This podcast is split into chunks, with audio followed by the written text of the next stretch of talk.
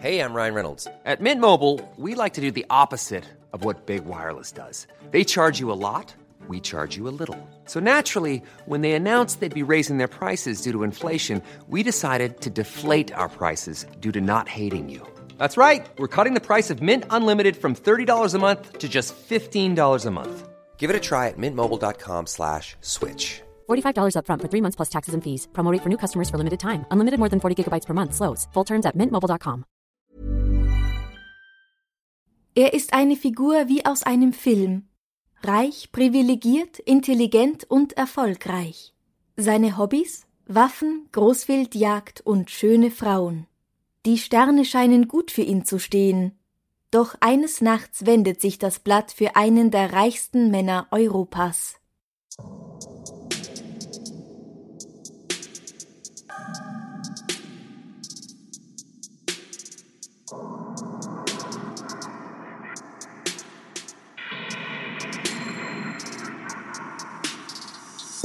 Servus, Christi. herzlich willkommen bei Darf's ein bisschen Mord sein? Dein Podcast zum Thema wahre Verbrechen. Mein Name ist Franziska Singer. Mein Name ist Amrei Baumgartel.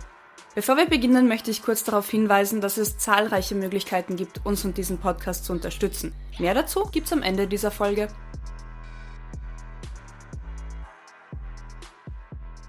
Eduard Stern wird 1954 in eine der wohlhabendsten Familien Frankreichs hineingeboren. Die Familie Stern, also die Seite von Eduards Vater, ist seit über 100 Jahren im Finanzwesen tätig und stammt eigentlich aus Frankfurt, wo ein Vorfahre schon 1805 seine eigene Bank gegründet hatte. Eduard studiert an der École supérieure des sciences économiques et commerciales, einer französischen Wirtschaftsuniversität, kurz ESSEC genannt. Aus dieser Zeit gibt es eine Anekdote, die vielleicht auch gar nicht stimmt. Und zwar soll er mit einem Freund gewettet haben, dass er mit seinem Golf GTI mit 200 kmh durch Paris fahren kann. Um drei Uhr nachts versammelt sich eine Gruppe Freunde, um zu schauen, ob er den Versuch auch wirklich durchzieht, und er macht es aber ein Polizist erwischt ihn dabei und nimmt ihm den Führerschein weg. Kurz darauf macht Eduard einen Aushang an der Uni. Wer würde gern zweimal am Tag einen Sportwagen fahren und bekommt auf diese Weise seinen ersten Chauffeur? Eigentlich ganz schlau. Ja. Aber ob diese Anekdote wirklich stimmt, weiß man nicht. 1977 wird er Teil der familieneigenen Bank Stern und übernimmt es in den frühen 80er Jahren, die beinahe bankrotte Bank wieder aufzubauen. 1985 verkauft er sie gewinnbringend, doch durch eine geschickte Klausel im Vertrag behält er das Recht an dem Namen Bank Stern. Bald darauf gründet er eine neue, die er wenig später auch wieder verkauft. Dadurch wird die Familie Stern zu einer der reichsten Familien Frankreichs. So ähnlich macht er weiter. Hier eine Firma, da ein Investmentfund. Geschäfte, Geschäfte, Geschäfte. Es rennt wirklich gut für ihn. Er ist so gut mit diesen Geschäften und macht alles so gescheit, dass er auch der Mozart des Finanzwesens genannt wird. So kunstvoll geht er mit dem Geld anderer Leute um. Anscheinend. 1983 heiratet Eduard Stern Beatrice David Weil, die Tochter des Präsidenten von Lazare, einer amerikanischen Investmentbank. Sie bekommen drei Kinder. Er jettet um die Welt auf der Suche nach Investmentmöglichkeiten in Russland, Indien, Brasilien und so weiter und so fort. Überall einfach. Er mag die Oper, interessiert sich für Geschichte und moderne Kunst. Er geht liebend gern auf Großwildjagd in Afrika und hat natürlich auch eine Waffensammlung. Das Gästehaus auf dem Familienanwesen, ein Schlösschen aus dem 17. Jahrhundert am Rande von Paris, ist voll mit seinen Jagdtrophäen. Er ist als Exzentriker bekannt, der die Frauen liebt, gerne isst und es sich generell gut gehen lässt. Ein Hedonist. Natürlich ist er mit Leuten befreundet, die ein ähnlich tolles Leben führen, wie zum Beispiel der ehemalige französische Präsident Nicolas Sarkozy. Stern ist vieles. Er ist charmant, er ist impulsiv, er ist gut aussehend, aber er ist nicht für seine Nettigkeit berühmt. Er findet leicht mal jemanden dumm und wird auch ein arrogantes Arschloch genannt, das seine Angestellten auch gerne mal beschimpft und als fucking Moron betitelt. Wie kann man fucking Moron gut übersetzen? Dumme Sau. Dumme Sau ist, glaube ich, noch irgendwie zu. Zu nett. Ja. Also Googelt ich glaube, in, in jedem, in jeder Fernsehsendung wäre das ein Beep. Ich glaube, so kann man es am besten erklären oder übersetzen. 1997 beginnt Eduard Stern eine Affäre mit dem russischen Model Julia Lemigova, die letzte Miss Sowjetunion aus dem Jahr 1991. Die beiden treffen sich auf der ganzen Welt in Hotels. Aber sie ist nicht die einzige, mit der er seine Frau betrügt. 1998 lassen sich Eduard und Beatrice scheiden und ein Jahr später wird Lemigova von ihm schwanger. Er erkennt ihren Sohn als den seinen an, nachdem sein Anwalt aber Nachforschungen anstellen lässt und herausfindet, dass Julia noch zwei weitere Liebhaber hat und längst in den Armen eines Papiermagnaten liegt, verweigert er ihr weitere Zahlungen. Ihr Sohn Maximilian stirbt während eines Aufenthalts beim Vater, also bei Stern, im März 2000 mit nur fünfeinhalb Monaten an inneren Verletzungen. Julia Lemigova wird später die Vermutung aussprechen, dass Stern etwas damit zu tun hatte. Sie vermutet, er könnte das neue Kindermädchen, eine junge Bulgarin, dafür bezahlt haben, das Baby so lange zu schütteln, bis es stirbt, damit er dann ihr kein Kindergeld geben muss. Das Kindermädchen kann dazu nicht befragt werden. Es verschwindet nämlich bald nach dem Tod des kleinen Maximilian spurlos. Mhm. Der Fall wird zwei Jahre später aufgrund von Mangel an Beweisen zu den Akten gelegt. 2010 wird er neu aufgerollt und dabei kommt heraus, dass damals in einem sogenannten geheim gehaltenen Autopsiebericht von Diazepam die Rede war, das in dem Blut des Babys gefunden wurde. Diazepam ist ein Sedativum, ein Beruhigungsmittel, das am besten unter dem Namen Valium bekannt ist und kann bei einem Baby durchaus zum Tod führen. Und das wäre dann noch zusätzlich zu dem Gehirntrauma durch starkes Schütteln gewesen. Für Julia Lemigova geht's übrigens nach dieser tragischen Geschichte ganz gut weiter. Sie hat offiziell zum anderen Ufer gewechselt und ist seit 2014 mit einer der besten Tennisspielerinnen aller Zeiten verheiratet, nämlich Martina Navratilova. Stern hat noch mehrere andere Geliebte, aber 2001 trifft er auf Cécile Brossard. Cecile ist Mitte Ende 30. Sie hat als Kellnerin und Verkäuferin gearbeitet, aber finanzielle Schwierigkeiten mit ihrem ersten Mann bringen sie dazu, sich als Sexarbeiterin zu versuchen. Unter dem Decknamen Alice besucht sie reiche Geschäftsmänner in Genfer Hotels. Ihr Spezialgebiet ist Sadomaso. So lernt sie auch Eduard Stern kennen. Sagen die einen. Andere sagen, dass ihr Vater ihr die Sexarbeit aus purem Hass angedichtet hat und sie nie in diesem Beruf gearbeitet hat. Es ist kompliziert.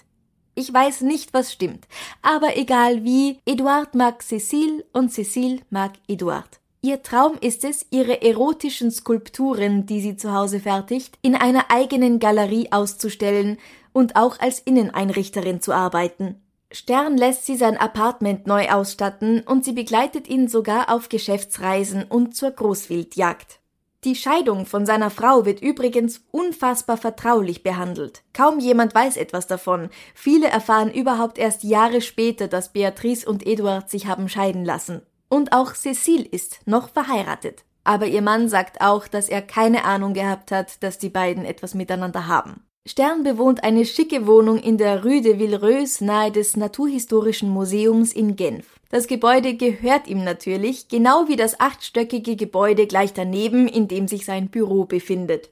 Am 1. März 2005 erscheint Eduard Stern nicht zu einem Business-Meeting. Auch zum zweiten und dritten Meeting des Tages erscheint er nicht. Er hebt beim Telefon nicht ab und antwortet auf keine Nachrichten. Sein Freund und ehemaliger Kollege Sandy Käufmann lässt sich von der Putzfrau die Wohnung aufsperren. Er befürchtet, dass Stern in der Badewanne gestürzt sein könnte. Ein Herzinfarkt vielleicht. Das Haus verlassen hat er nicht, so viel steht beim Eintritt in die Wohnung gleich fest. Handy, Schlüssel und Geldbörse liegen nämlich fein säuberlich auf einem Tischerl neben der Tür. Käufmann ruft nach Eduard, aber er bekommt keine Antwort. Er schaut in die Küche, nichts. Wohnzimmer, nichts. Schlafzimmer? Ah, da ist etwas. Aber was ist das?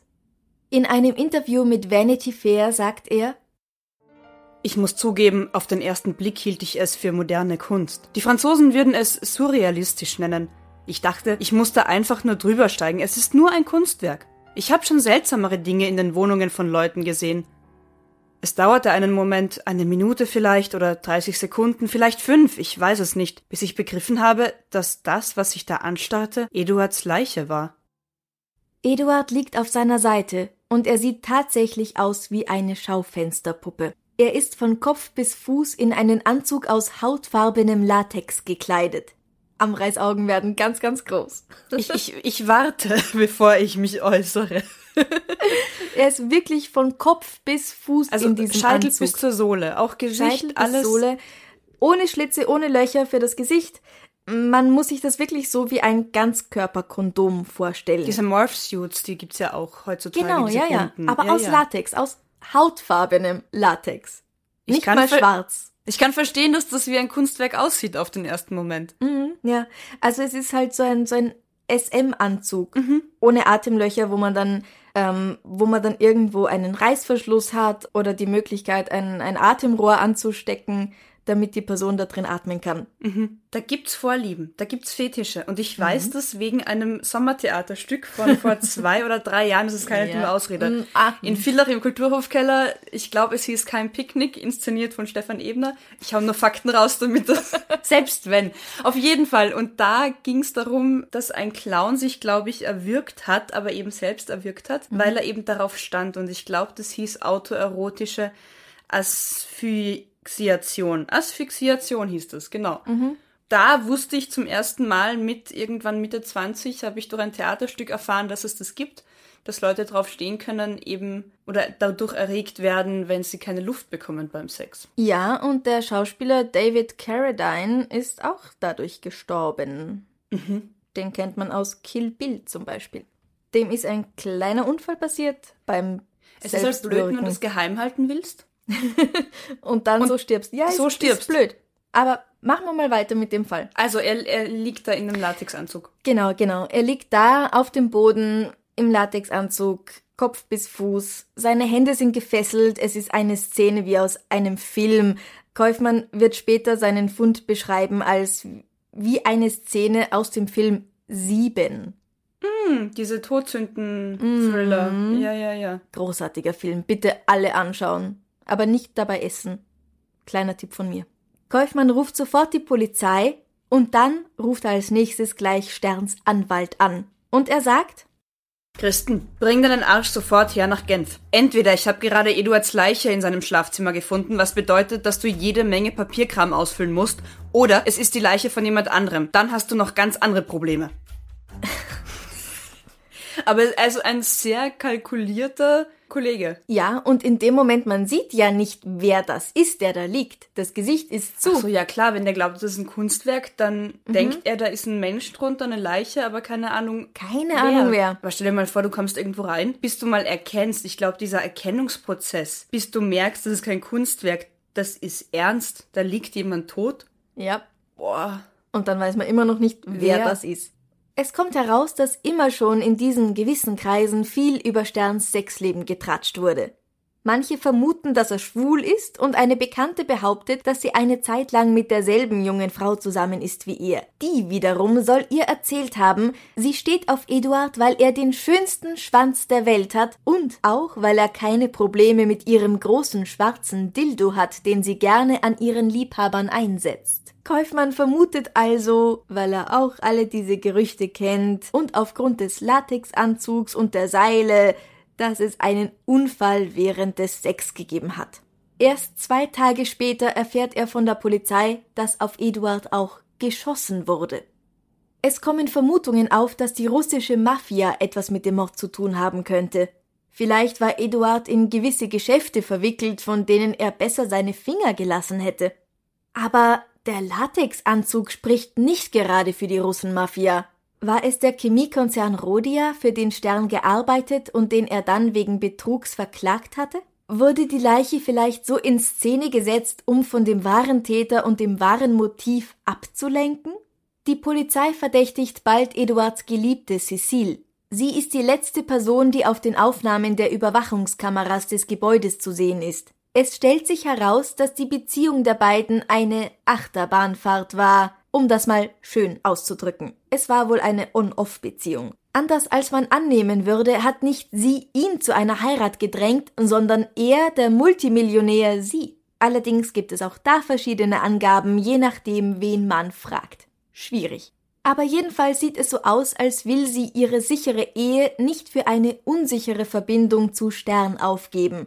Wenn sie einen Mann für einen anderen verlässt und der sie dann doch nicht heiratet, wie versprochen, dann steht sie ganz allein da, dann steht sie vor dem Nichts. Im Dezember 2004 macht Eduard Cecile einen Antrag und er verspricht ihr, ihr gleichzeitig eine Million Dollar zu schenken, um ihr ein Gefühl von Unabhängigkeit zu geben. Sie kann also ihren Mann verlassen, hat das Geld, kann sich entscheiden, will sie dann auch wirklich mit Eduard zusammen sein oder nicht. Eigentlich eine schöne Geste. Eine schöne Geste kann man aber auch ganz anders auslegen, und zwar auch wieder als Kontrolle. Als das Geld ein paar Tage später immer noch nicht auf ihrem Konto eingeht, beendet Cecile die Beziehung mal wieder und sagt, dass nur eine Million ihr jetzt noch beweisen könnte, dass er sie wirklich liebt.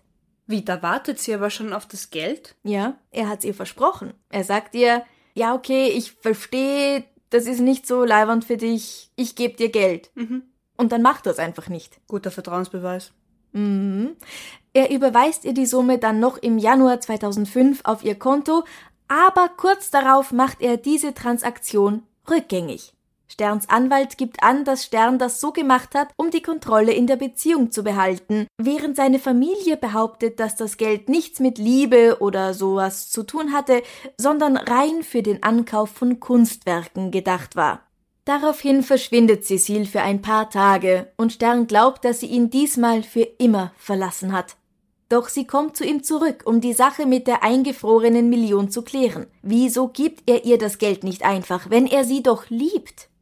Sie kommt zu ihm nach Hause und die beiden gehen in das Schlafzimmer. Aber Stern will nicht reden. Er will Sex. Mit Fesselspielchen und das ganze Paket. Er drückt einen Knopf im Ankleidezimmer und zwei versteckte Schubladen öffnen sich. In einer befindet sich Sexspielzeug, in der anderen drei geladene Pistolen. Drei geladene Pistolen. Drei. Drei. Weil eine nicht reicht. Suchst du Logik? Nein, noch nicht. Ja, manchmal passiert's, entschuldige. Er zieht sich den Latexanzug an.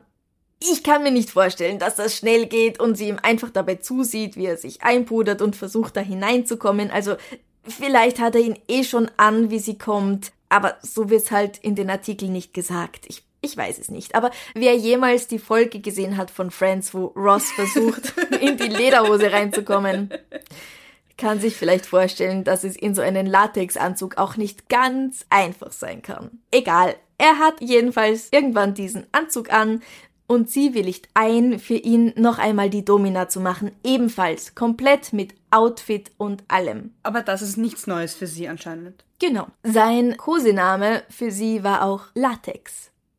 Wie er mit hinter dem Rücken gefesselten Händen auf einem Dildo sitzt, beginnt er, sie zu beschimpfen. Er sagt, eine Million ist zu teuer für eine Hure. Und da kippt etwas in ihr. Sie nimmt eine der Pistolen, eine 9 mm Smith Wesson, und schießt aus nächster Nähe auf ihn. Eine Kugel zwischen die Augen. Angesichts des Blutes tritt ihr das Bild von Eduard bei der Jagd in Afrika vor Augen, sagt Cecile. Er habe Tieren nicht gerne den Gnadenschuss gegeben, weil er sie lieber leiden sah. Sie will jedoch nicht, dass ihr Liebhaber leidet und drückt noch mehrmals ab. Lieber zweimal zu viel als einmal zu wenig. Zwei Kugeln treffen ihn in den Kopf, eine in die Brust und eine in den Bauch. Er war wie eine Plastikpuppe, erinnert sich Cecile später. Sie klaubt ihre Fetischkleidung und Accessoires zusammen, alle Pistolen und die Patronenhülsen und sperrt hinter sich zu. Sie fährt nach Hause, erzählt ihrem Mann, dass sie Urlaub braucht und nimmt ein Taxi nach Mailand. Übrigens, Genf, Mailand, ich hab's nachgeschaut, vier bis fünf Stunden im Taxi. Stopp, sie nimmt ein Taxi nach Mailand. ja. Was kostet die Welt? Über 1000 Euro. Die Welt oder die Na, Reise? in dem Fall Ah, okay. die Reise, ja, ja. Eigentlich will sie nach Rom fahren, aber der Taxler weigert sich, sie von Genf nach Rom zu fahren. Kann man ihm, glaube ich, nicht verübeln. Am Flughafen in Mailand kauft sie ein Ticket nach Australien, so weit weg, wie es von dort aus geht. Übrigens über Wien, habe ich gelesen. Gleich nach ihrer Ankunft, 24 Stunden später in Australien, telefoniert sie mit ihrer Bank, um zu fragen, ob das Geld vielleicht jetzt schon für sie verfügbar ist. Ist es natürlich nicht. Dann ruft sie Sterns Halbschwester in Paris an und heult wie ein Schlosshund, als die ihr von dem Mord berichtet. Die Schwester sagt ihr, sie solle bitte sofort nach Genf zurückkommen. Und Cecile tut es. Hä? Mhm. Sie ruft ihren Mann an und bittet ihn, ihr ein Ticket zurückzukaufen, und sie setzt sich in den nächsten Flieger zurück in die Schweiz. Lass mich mal kurz das sammeln. Für ihren noch Ehemann ist es einfach klar, seine Frau braucht Urlaub, sie fährt weg nach Australien, das naheliegendste. Und für die Familie von Stern ist sie einfach nur unter Anführungszeichen die Innenarchitektin, die Inneneinrichterin. Nein, nein, die wissen das zum Teil. Die wissen Ach, das die schon. wissen das schon. Ja. Okay. Aber sie fliegt mal eben nach Australien, telefoniert ein paar Mal und dann fliegt sie wieder zurück. Sie ist tagelang nur im Flugzeug. Von Sydney aus schickt Cecile auch noch ein Päckchen nach Nancy zu ihrer Tante und zu ihrem Onkel. Laut einem Bericht sind in diesem Päckchen ganz normale Klamotten, die sie ihnen schickt. Die Frage wäre halt da, warum? In einem anderen Bericht steht, dass sie ihnen das Domina-Outfit schickt, das sie während des Mordes anhatte. Das wäre logischer. Nein. Warum verbrennt sie es nicht? Warum schmeißt sie es nicht weg, wenn sie schon damit nach Australien fliegt im Handgepäck? Dann wäre Australien sicherer, ja. Warum fährt sie überhaupt wieder zurück? Egal. Zurück in der Schweiz wird sie schon von der Polizei erwartet. Sie ist laut Überwachungskamera die letzte Person, die Sterns Apartment verlassen hat, und ihre Fingerabdrücke befinden sich auf dem Latexanzug, den er trägt. Am 15. März 2005 wird Eduard Stern beerdigt. Cécile Brossard steht weiter im Mittelpunkt der Ermittlungen und ein paar Tage später ist sie geständig. Sie zeigt der Polizei die Stelle, wo sie die Mordwaffe in den Lac Léman geworfen hat. Taucher finden die Pistole sowie auch zwei weitere Pistolen und ihren Schlüssel zu Sterns Wohnung. Über den Tathergang sagt sie, Wir waren total in unser Spiel vertieft. Es war sehr intensiv. Und da, als er mich starr ansah, sagte er zu mir, eine Million Dollar ist zu teuer für eine Hure. In mir brannte ein Kabel durch. Ich ging schnell in den Schrankraum zu den Schubladen, in denen sich die Sexspielzeuge befanden. Ich hatte zuvor in der ersten Schublade ganz oben drei Waffen gesehen. Eine davon nahm ich. Ich richtete meine Waffe auf sein Gesicht und drückte ab. Die Waffe muss zehn Zentimeter von seinem Gesicht entfernt gewesen sein. Ich glaube, ich habe ihn zwischen den Augen getroffen. Nach diesem ersten Schuss stand er auf und drehte sich um. Er fiel auf die linke Seite. Ich feuerte erneut in Richtung des Kopfes. Als ich dann Blut sah, hatte ich das Bild von Eduard in Afrika während der Jagd vor mir. Ich erinnerte mich daran, dass er den Tieren keinen Gnadenschuss geben wollte, sondern ihnen gern beim Leiden zusah. Ich wollte nicht, dass er leidet. Also schoss ich noch ein, zweimal auf seinen Körper. Dann fiel ich auf die Knie, schaute vor mich hin und sah, wie sich ein weißer Nebel vor meinen Augen auflöste. Mit dem Satz, mit dem alles begann, hat er auch mich getötet. Eine Million Dollar ist zu teuer für eine Hure. Cecile versucht im Gefängnis sich umzubringen, aber sie verletzt sich dabei nicht wirklich lebensgefährlich. Sie ist von dem Medikament Benzodiazepin abhängig. Benzodiazepin ist ein angstlösender und schlaffördernder Wirkstoff. Cecile glaubt fest, immer noch mit Eduard zu sprechen. Sein Tod habe die beiden vereinigt, meint sie. Im Dezember 2007 beginnt das Gerichtsverfahren gegen sie. Um die leidenschaftliche und destruktive Beziehung zwischen dem brillanten, gefürchteten Bankier und seiner Geliebten zu rekonstruieren, werden Dutzende Zeugen vernommen, alle Nachrichten auf ihrem Anrufbeantworter abgehört, tausende E-Mails und mehr als 700 SMS, die zwischen den beiden hin und her gingen, werden überprüft. Den zärtlichen Botschaften an sein kleines Kaninchen folgen ebenso viele Beleidigungen. Die Akte ist fast 5000 Seiten stark. Der mit dem Fall betraute Psychiater sagt, dass es keine Hinweise darauf gibt, dass Cecile Eduard aus Leidenschaft getötet hat. Er ist sich sicher, dass sie zu jeder Zeit klar bei Bewusstsein war und wusste, dass das, was sie tut, falsch ist. Er attestiert ihr jedoch auch eine Persönlichkeitsstörung, Borderline mit narzisstischen Tendenzen. Die Verteidigung spricht von Cecils Kindheit und Jugend, von familiären Problemen und sexuellem Missbrauch. Stern hätte in diesem Moment gewisse Erinnerungen in ihr getriggert. 2009 wird Cécile Brossard der vorsätzlichen Täuschung von Eduard Stern für schuldig befunden und zu einer Freiheitsstrafe von acht Jahren und sechs Monaten verurteilt. Die Ex-Frau und die Kinder des Bankers bittet sie um Verzeihung. Ihre Haftstrafe verbüßt sie im Frauengefängnis Rion Park in Genf. Wegen guter Führung wird sie schon 2010 wieder freigelassen, nachdem sie zwei Drittel ihrer Haftstrafe abgesessen hat. Dazu zählt nämlich auch die Zeit, die sie seit ihrer Festnahme im Jahr 2005 im Gefängnis verbracht hat und nicht erst die seit der Urteilsverkündung 2009. Darüber bin ich auch gestolpert. Ja. Direkt nach ihrer Freilassung wird sie von Genfer Polizisten zur Grenze mit Frankreich gebracht. Der Landesverweis ist nämlich Teil ihrer Strafe. Sie darf nie wieder in die Schweiz zurück. Cécile Brossard sagt, sie will weit weg von der Öffentlichkeit ein neues Leben beginnen, im Umfeld von Familie und Bekannten in Frankreich. Und sie will sich wieder ihrer Leidenschaft, der Malerei, widmen. Ein Freund von Eduard Stern sagt in einem Interview, was ganz furchtbar ist, ist, dass er auf diese Weise im Gedächtnis der Menschen bleibt. Die Leute werden sich nicht daran erinnern, wie Eduard war, sondern nur, wie er gestorben ist. Und das war so ein winzig kleiner Teil seines Lebens. Die Ungerechtigkeit seines Todes ist, dass es so, so negativ ist und es so wenig mit dem zu tun hat, wie er wirklich war. Da Das hat er natürlich recht. Ja. Du hast ja vorhin auch gemeint, dass sein Charakter eher vielleicht schwierig war oder auch mal eben beleidigend gegen andere. Aber jetzt in Bezug eben auf Cecile und ihn, glaube ich, kann es ja auch durchaus, da können die Beschimpfungen ja auch Teil dieses Machtgefälles oder dieser Rollenspiele gewesen sein. Weißt du? Das glaube ich nicht. In diesem Spiel nennen wir es einfach mal Herrin und Sklave, um das mal ganz easy auszudrücken, ist ja sie die Herrin. Also sie ist die Domina, ja? Domina heißt ja auch Herrin. Und er ist da der ihr Unterworfene. Wenn er sie dann als Schlampe bezeichnet oder sonst was, dann kann das eigentlich nichts mit ihrer Sadomaso-Beziehung zu tun haben. Ja. Das ist etwas ganz anderes, das außerhalb dieses Spiels steht. Und das ist dann einfach eine wirklich persönliche Beleidigung. Wenn sie ihn als Schlampe bezeichnet, innerhalb, Des Rollengefüges. ja, innerhalb des Rollenspiels, ganz was anderes. Ja. Also waren das einfach private Beleidigungen, die damit mit diesem Teil ihrer Beziehung nichts zu tun hatten. Mich würde die zwischenmenschliche Beziehung zwischen den beiden irgendwie stärker interessieren. Weißt du so, wie lang, wie, auf welcher Ebene, auch wie du sagst, mit Geld überweisen für Freiheit oder auch für Kontrolle oder wie sehr die, wie groß die Not des einen oder anderen war, zueinander, miteinander zu sein. Manche verwechseln ja auch Liebe mit Kontrolle und Macht. Ja, absolut. Wie viel da vielleicht auch bei beiden eine Rolle gespielt hat. Wir haben keinen Einblick in die 5000 Seiten dieser Akte. Und selbst das sind ja auch nur Akten und verwertbare Ja, in denen alle E-Mails und SMS Ja. und, und so drinstehen. Also Ja. da könnte man schon viel rauslesen. Aber mein Gefühl ist, dass für ihn tatsächlich viel mit Kontrolle zu tun hatte Mhm. und sie sich seiner Kontrolle nicht so ganz fügen wollte, wie er das gern gehabt hätte. Ich finde das Ende irgendwie unbefriedigend. Sorry. Also, ja, klar, jemand ist tot, das ist tragisch und ich verstehe total diesen, diesen Nachsatz von, er bleibt so in Erinnerung. Ja.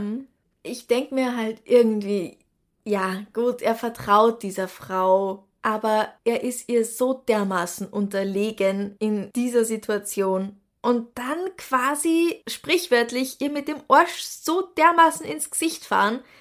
Ja, Und halt auch mit einem Thema, das wahrscheinlich durchaus auch für Streitigkeiten zwischen den beiden gesorgt hat. Also er bezieht sich ja auch auf ein Thema, das relevant und akut weil war. entweder haben sie sich tatsächlich kennengelernt, dadurch, dass sie als sogenanntes, in den Artikeln sogenanntes Call Girl Domina gearbeitet hat, oder es ist ein verletzender Punkt, weil ihr Vater sie als das bezeichnet, obwohl es gar nicht stimmt.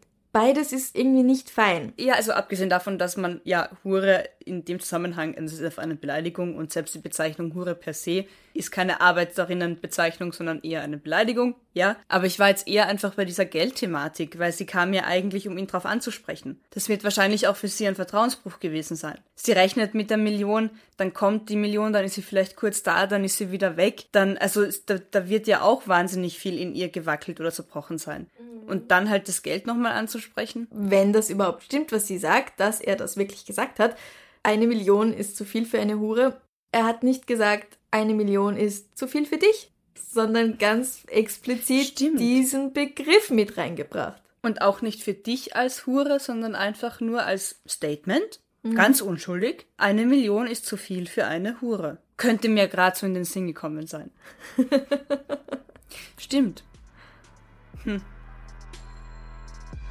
Wenn dir die heutige Folge gefallen hat und du gerne ein bisschen mehr davon hättest, folge uns auf Instagram at darfs ein bisschen Podcast, teile die Folge auf Facebook, gib uns 5 Sterne in deiner Podcast-App und erzähl all deinen Freunden und Kollegen von uns. Du kannst uns auch auf einen Grog oder einen verlängerten oder ein Nussbeugerl einladen und zwar über co-fi.com slash darf's ein bisschen Mord sein. Wenn du gerne ein bisschen Extras hättest, wie die Skripte unserer Folgen oder auch Interviews und eine Bonus-Episode jeden Monat, kannst du uns auf Steady unterstützen. Für weniger als den Preis eines Tall Roasted Blonde Hazelnut Frappuccino bekommst du jeden Monat Zugriff auf exklusives Bonusmaterial. Alle Links dazu findest du auf unserer Homepage darf's ein bisschen Mord sein.com. Noch was Schönes zum Abschluss? Was Schönes zum Abschluss. Wenn du ein Ankleidezimmer hättest, ein persönliches, also so einen Raum, wie würdest du ihn dir gestalten? Große Spiegel, eine nette Sitzgelegenheit, eine kleine Bar vielleicht. Oh, okay. Also wir reden jetzt von richtig reich und großes Haus. Voll und, fancy und, und und, und wirklich großer Platz. Ankleideraum, oder? Ja.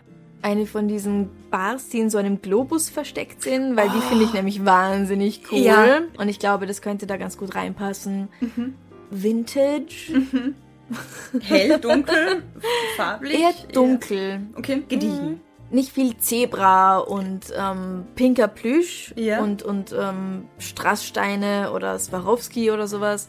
Das ist nicht ganz mein Stil, sondern vielleicht ein weißer Wuschelwollteppich, sowas wie McFluff, nur als Teppich. Aber nicht McFluff als Teppich. nicht McFluff Ja, als Teppich, großer ganz Unterschied. wichtig. Ja. Und offene Schränke. Mhm. Ich meine, was ich da reinhängen soll, weiß ich nicht, weil ich habe gar nicht so viel Gewand. Aber das lässt sich ja dann auch noch ändern. Das wird dann das kleinste Problem sein. Genau. Und natürlich, ja, natürlich Spiegel, habe ich glaube ich schon gesagt. Das war das Erste, was du gesagt Ja, hast. naja, in einem Ankleideraum braucht man auch ordentliche Spiegel mit guter Beleuchtung. Keine Beleuchtung wie in so manchem Bekleidungsgeschäft, wo man dann die Zellulite nur umso besser sieht und sich denkt, eigentlich sollte ich nie wieder einen Bikini anziehen, aber ich mach's doch, weil scheiß doch drauf. Wie richtest du dein ideales Ankleidezimmer ein? Spontan wird dann die erste Gegenfrage mit welchen Kleidungsstücken?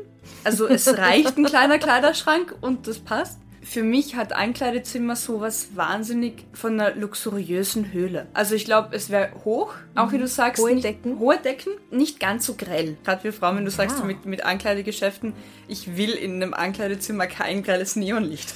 Nein. Ich will warmes, Du sanftes, siehst jede. Falte und jede Delle und ja, sie sind da. Aber ganz ehrlich, draußen im Sonnenschein, nämlich dann am Strand, sieht das keine Sau und es schaut niemals so schlimm aus wie dort, wo sie dir eigentlich Gewand verkaufen wollen. Und selbst wenn es so aussehen würde, wäre es letztendlich nicht schlimm. Ich bin vor kurzem drauf gekommen, wie Werbung oder Frauen Sachen einzureden funktioniert hat bei mir. Ich weiß, ich habe mit 12, 13, 14 Jahren gesehen, es gibt eine Creme gegen diese Dellen. Und somit war mir klar, okay, wenn es eine Creme dagegen gibt, dann darf ich das nicht haben. Und dann habe ich wirklich mit 13, 14 angefangen, mich damit einzuschmieren. Mit, mit 12, 13, 14. Und wenn Bei ich mir Bilder von später, damals sehe, ich war da far, far away from irgendwas Ja, in. Richtung Weiblichkeit oder keine Ahnung oder Dellen. Und ich bin vor kurzem jetzt auch wirklich erst draufgekommen. Seitdem gehe ich davon aus, das ist was Schlechtes, das muss man wegmachen. Und da habe ich jetzt eben auch einen Artikel gelesen, wo es darum geht, dass die Modeindustrie teilweise Frauen Sachen einredet, dass Frauen was nicht haben, nicht aussehen dürfen, die aber total biologisch weiblich normal sind. Punkt. Also kleine Zwischeninfo. Ich war nur so perplex, weil ich dann dachte, fuck, das hat bei mir damals, viele andere Sachen wahrscheinlich auch, aber das hat bei mir damals funktioniert. Das heißt, ja, mein Einkleidezimmer hätte auf jeden Fall gediegenes, sanftes, warmes Licht, wäre hoch und wäre, glaube ich, eher so für mich ist Club ein Begriff von so Ledersesseln. Und ich glaube, circa das wäre mein Einkleidezimmer. Ja, aber so sehe ich meins ja auch irgendwie. Ach so, okay, ja, ja. Nur mit ein bisschen mehr Plüsch. Auch nur ein bisschen cozy. ja, also es darf so ein, zwei Kuscheldecken mehr haben, wie es vielleicht ein Men's Club hätte. Aber sonst, finde ich, kann man... Also auch eher dunkel. ja, und mit tiefen Sitzen. Ich hätte auch nichts dagegen, in meinem Ankleidezimmer zu lesen und dann diese Schranktür zuzuklappen und dann findet mich niemand. Weißt Ah. so. Ich habe eigentlich, glaube ich, eine glatte Wand von außen und dann ist so Sesam, öffne dich Schiebetür und dann kann man einschreiten in das Ankleidezimmer. Ja, ja, ja. Aber vor den Schränken, vor den Regalen sind auch Türen. Nein, nein, so. die sind offen. Ah, nein, der eh, Raum, okay. der Raum wird mit einer Schiebetür Ja, mein geöffnet. Raum hat natürlich auch eine Tür. Aber bei mir ist es eine normale Tür, beziehungsweise so eine Altbau natürlich, so eine Doppelflügeltür, Oh. mm, wo man dann auch beide Seiten auf einmal aufmachen kann. So BAM! Hallo, hier Filmklischeehaft, hier bin ich, ja. Ja, ja. Und ich bewahre keine Waffen in meinem Ankleidezimmer auf. Sexspielzeug vielleicht schon. Unbedingt. Wobei ich das eigentlich auch lieber beim... Griffbereit, oder? Ja. Ja. Also wenn ich es nicht vorhab, nur im Ankleidezimmer rumzupudern, dann habe ich doch mein... Nein, egal. Ja, und Waffen würde ich, wenn ich sowas wie eine Waffe besitzen würde, würde ich es nicht im Ankleidezimmer aufbewahren, sondern Im Waffenschrank, dort wo es hingehört. ja. Oder auch eher griffbereit, dann eben, was weiß ich, einen über dem Bett, einen über dem Haustür. Und dann, dann, Whatever. dann greifst du in der Dunkelheit zum Dildo und hast aus Versehen die Pistole in der Hand. Auch nicht gescheit. Ach so, so rum. Ich war jetzt bei Dildo und Verbrecher damit bekämpfen. Liebe Zuhörerin, lieber Zuhörer, mit welchem Dildo würdest du Verbrecher in die Flucht schlagen. Oder aber, wie würde einfach dein Einkleidezimmer aussehen? Ja, okay, das können wir auch fragen. wir möchten uns noch bedanken. Und zwar bei unserem allerersten Handlanger. Voll. Der Max ist der Erste, der uns auf Steady unterstützt. Max, wir danken dir. Du Bussi. bist urleibernd. Ja. Neben unserem ersten Handlanger haben wir auch unsere erste Spießgesellin, die Judith, die uns mit 5 Euro unterstützt. Vielen Dank, Judith. Voll, voll klasse. Es kommen ganz viele spannende Interviews noch, Bonus-Episoden und das ist dann alles für unsere Unterstützer auf Steady exklusiv zum Anhören, zum Abrufen, zum Lesen. Außerdem haben wir noch ein paar Unterstützer über Kofi dazu bekommen und zwar die Sophie, Den Michi, die Michi, den Michi, den Michi, der uns zwei Mojitos sponsert. Yeah, Yes. cheers to that. wir finden es auch urgut, dass du dazu geschrieben hast, was es sein soll. Und es ist ein wahnsinnig guter Hinweis und ich glaube, Kaffee trinkt man eh viel zu oft. Dann auch noch die Clara und Wieder anonym. wieder anonym. Danke, lieber anonymer Spender, anonyme Spenderin. Vielen, vielen Dank. Sag uns doch vielleicht noch deinen Namen. Dann trinken wir auf dein Wohl. Dann stoßen wir mit den Mojitos auf dich an und auch auf alle anderen. Außerdem möchte ich noch unbedingt sagen, wir sind beim Deutschen Podcastpreis nominiert. Du kannst für uns voten, fürs Publikumsvoting. Das wäre ganz, ganz toll. Den Link dazu findest du auf unserer Homepage und auch unserem Instagram oder Facebook. Man kann übrigens pro Gerät einmal abstimmen, also einmal mit dem Handy und einmal mit dem Computer. Und einmal mit dem Tablet und mit dem Computer der Eltern. und vom Freund oder der Freundin. und weitersagen. Link weiterschicken, unbedingt. Und außerdem kann man uns ab sofort nicht nur über unsere Homepage www.darfseinbissalmordsein.com eine Nachricht schreiben, sondern es gibt auch eine eigene E-Mail-Adresse und zwar darfseinbissal@gmail.com. Also schreibt uns doch. Wir freuen uns über Post. Dann habt noch einen schönen Tag. Bussi Papa. Bussi Baba.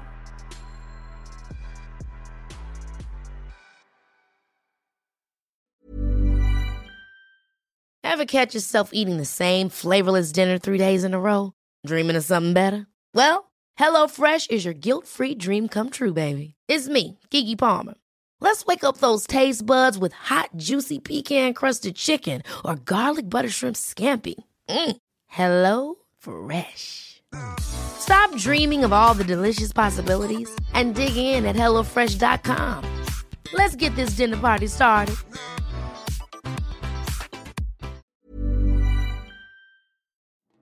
Liebe findet den unterschiedlichsten Ausdruck quer durch die Geschichte. Doch ist es wirklich immer Liebe? Lasst uns über Sex sprechen, von skandalösen Stories aus der Antike über die Geschichte von Fetischen bis hin zu den unanständigen Geheimnissen berühmter Personen.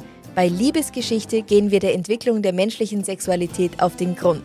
Unterhaltsam, lehrreich und im besten Sinne des Wortes tabulos stellt Franziska Singer, das bin ich, jede Woche die Frage, wer, wann, mit wem und wie. Wer Liebesgeschichte überall, wo es Podcasts gibt.